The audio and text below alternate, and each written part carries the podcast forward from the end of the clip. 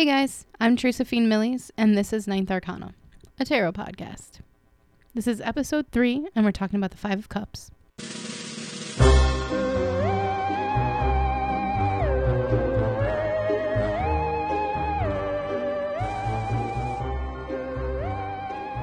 So, first, from memory. The Five of Cups is a cloaked figure. He has two cups on one side of him and three on the other side.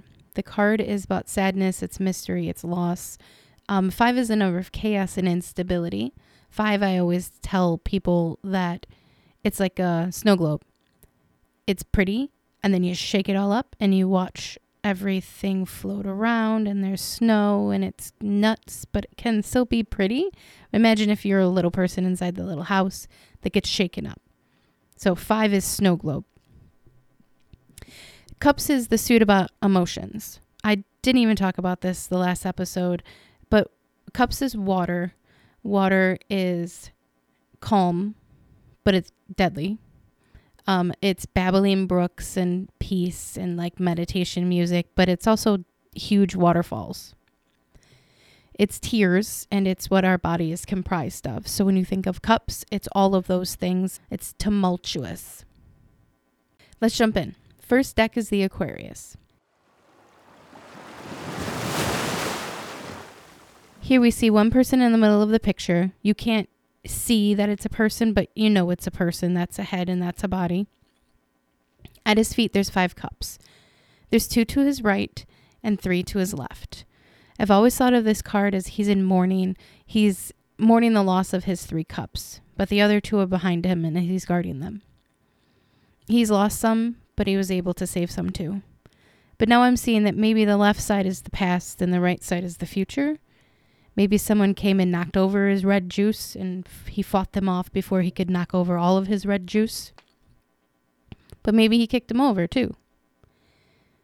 Maybe he's letting go of his past. Maybe it's his choice. And he's walking away into the future with only what he actually needs. Take what you need, leave the rest. This is one of those situations where, depending on the cards that are around the card, you get to judge whether someone has fought him or he is fighting someone off. He's cloaked in dark purple. You can't see his face or any distinguishing features at all. He's a mystery, but he's comfortable and he's protected in the mystery because he's shielded in his cloak. He has a calm and steady stream next to him, which means he's not angry, and maybe he's not sad either. The dark gray of the sky is the color of metal, which is a knife or a sword. That's air, the mind, decisiveness. The home off in the corner is also on the left side. So that's in the past. Maybe he's leaving his home behind or some kind of shelter, something that kept him safe. He's letting it go. He's detaching from the things that don't serve him and sa- saving and taking with him the things that he can still use. The second deck is the Waite Smith. Here, I noticed the bridge. I know it's in the other picture, but I didn't see it until this picture. It's on the right side of the card, which could mean the future. So he has the ability to walk over the emotions in the future when on the left side of this card he had to swim through them like if you think of the card as as a sentence he swam through the left side and he's walking over on the right side but either way, he's moving into the future without whatever he has let go, without whatever is red and green in his cups. Um, the green is the heart and love, the red is power and strength. So these are the things that spilled out. This is what he has to let go. I do wonder if he spilled them or if somebody else did. And I wonder what colors are in the cups that are behind him. If we pull another card to the right, I think that card would probably tell us. Our third deck, as always, is the Morgan Greer. We can see here that the figure has a bowed head. He's bowing in the other decks, but it's much more obvious here because we can actually see more of his face. So he's paying his last respects. Two upright cups behind him. They're on higher ground and they're safe. Three are in front of him with blood red contents that have been spilled. And he's not trying to clean it up either. He's just accepting that it's gone. The house here is more like a castle than a little house so there's maybe powerful people there and it's past this large bit of water now instead of a babbling brook, so he would have had to travel through the water. It looks calm, but you can't really see how wide or deep it is. When people say that they're in their feelings, I think of people swimming. So that's a lot of working through feelings he had to do to get to where he's standing now. He traveled in cover of darkness. It's nighttime and he has his cloak. I feel like he swam through the water and was able to see how the power, the past, or the house was corrupting him, so he dumped it. But he didn't want to announce that he needed to leave, so he left at night. I feel like this guy isn't really like a talkative, say my feelings kind of guy. I think he's sort of a mysterious figure. But he's going to say goodbye. He's going to accept that this happened. He's going to turn around and he's going to walk off the side of the card after grabbing his two full cups. What are they full of? The three all have red liquid. Think these do too? Maybe he didn't need five. Maybe two cups of power are sufficient. Our fourth deck is the Mythic Tarot. Something just went down in this card. This is like an action shot. She's running after the angel and he's she's yelling, "No, don't go." It looks like she woke up from sleep and now he's running off with something. Maybe stole something. I don't know, or he was frightened and ran away. This time is also at night, but there's four cups turned over instead of three. The liquid is white, it's innocence and purity. This is a really different story than the other cards. This deck is all based on Greek myths, so this is a sp- specific myth, which I did look up. And according to Tarot Forum, this card depicts Eros fleeing after being burned by a drop of oil from the lamp that Psyche held over to see his face. Psyche stands distraught next to their marital couch, lamp in one hand, as she reaches out desperately for him with the other. On the other side of the couch, four cups lie overturned on the ground as the fifth one sits upright. So now I see at the top of the card that there is an arch and there's a proposal depicted. So Eros is love and Psyche is mind, and they're married and Psyche wanted to get a better look at love. The mind wanted to see love better, so love ran away. It's interesting. But let's talk about these numbers. Three cups are overturned and two are upright, versus four overturned and one upright. The number three means manifestation. It's the step that makes the idea or the thing real. Like, think about triads the Father, the Son, the Holy Ghost. The Son was a human, the father and the ghost made this human. The third one, mom and dad a kid, mom and dad made the kid. Didn't exist until they made them. So the third things, like triangle, it's the thing on top, these two came together to make this third thing.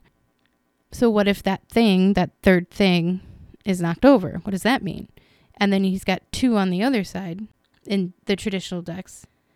Two is the number of duality and partnership. So that's what he's taking with him. That's what's still intact. But in the mythic, it's four and one. Four is the number of stability. It's like a table. And one is the number of individuality in, and one is the number of individuality and freedom. This kind of makes sense if this is like a marriage, right? Fifth deck is the wild unknown. Here we have five cups at the top of the card with a horse bowing his head. It makes me think about racehorses and how badly they're treated and, you know, the glue factory, it just looks like sadness. It's just pure sadness. There's no fight in this horse. They're not trying to deny something. Head is just bowed and they're sad. The cups do look like something that's being held over their head. So there's a emotion that you can't get past. Something like that. The Linestrider, we see an owl in her nest. She has three broken eggs and two intact eggs. I downloaded an app on my phone yesterday of bird noises. It listens for bird noises and it tells you what birds are around you. We apparently have a screech owl nearby, and I found out that they will attack humans if humans threaten their nest. So, owls remind me of Archimedes. It's Merlin's owl from The Sword and the Stone.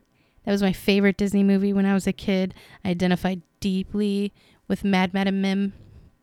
But Archimedes in this movie is the voice of reason. So anytime I see an owl, I think about this movie. It's always Archimedes he's the one that made sure that the boy was okay because he was protecting the future king and that was his job.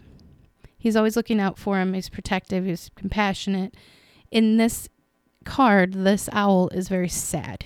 She was not able to protect her eggs. This feels like loss, it feels like grieving. It's interesting that the cards with animals, I feel sadness and grieving, and the ones with people, I feel like there's an empowerment, which is just sort of a weird personification, I think. Seventh deck is the Holly Simple. There's really not much to this, which is why I love this deck. It looks like bullet points to me. It's blue and it's gray and it's dark and it's moody. It gives you the feel.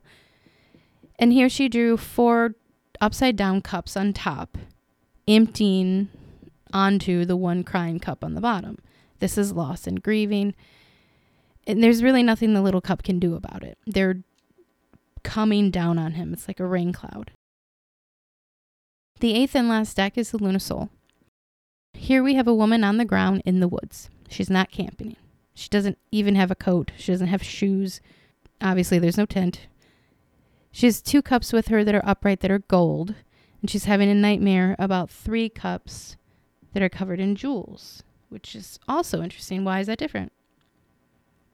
It feels like a very updated Waite Smith representation. Our emotions exist in our body and in our mind, not just in the ocean. We can't escape them. And if we don't face them, they will appear in places that we have no control. It looks like she ran away barefoot and she was exhausted and she fell asleep on the ground. She's not paying respects to anything, she's not accepting anything. She's literally running away.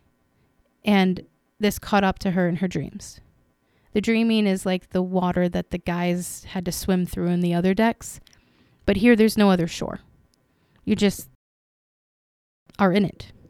When you wake up, you know that when you go back to sleep, you might be there again. Her cups that are spilling are purple, blue, and yellow.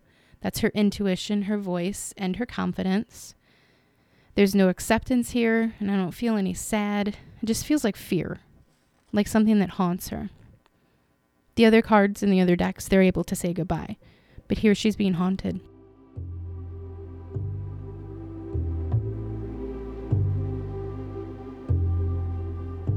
Overall, the message here is sadness and grieving and letting go. But the different decks have different ways of conveying how pure of an emotion that is. Whether you've kicked over your cups or somebody and came and kicked over your cups, you still have to deal with that your cups are on the ground. But the way that it happens affects the way that you process that loss. The guy in the more traditional decks kind of feels like a dark hero to me. He's kind of a Batman figure with that cloak. He's tragic, he's dark. He can see the problems because he came from them.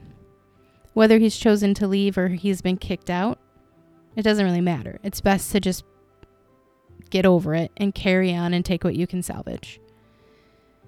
Now, running away from trauma and pain doesn't really do any good. It's going to be right there when you go to sleep. You have to be in the feeling, you have to feel it wholly for it to be seen and released.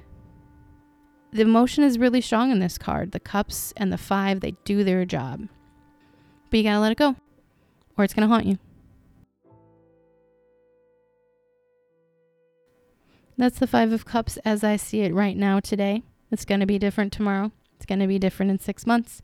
That's the beauty of the cards and taking time to figure out what you think about the card. It's going to change. Next time you pull the card, you're going to see other things around it. You're going to notice something different. That's pretty cool too. So, what do you see in the Five of Cups? Hit me up and let me know if I missed something dramatic that was super important. And next time, I have the Knight of Swords for you. I was really hoping that we wouldn't get into court cards immediately, but that's probably why. We're in court cards immediately.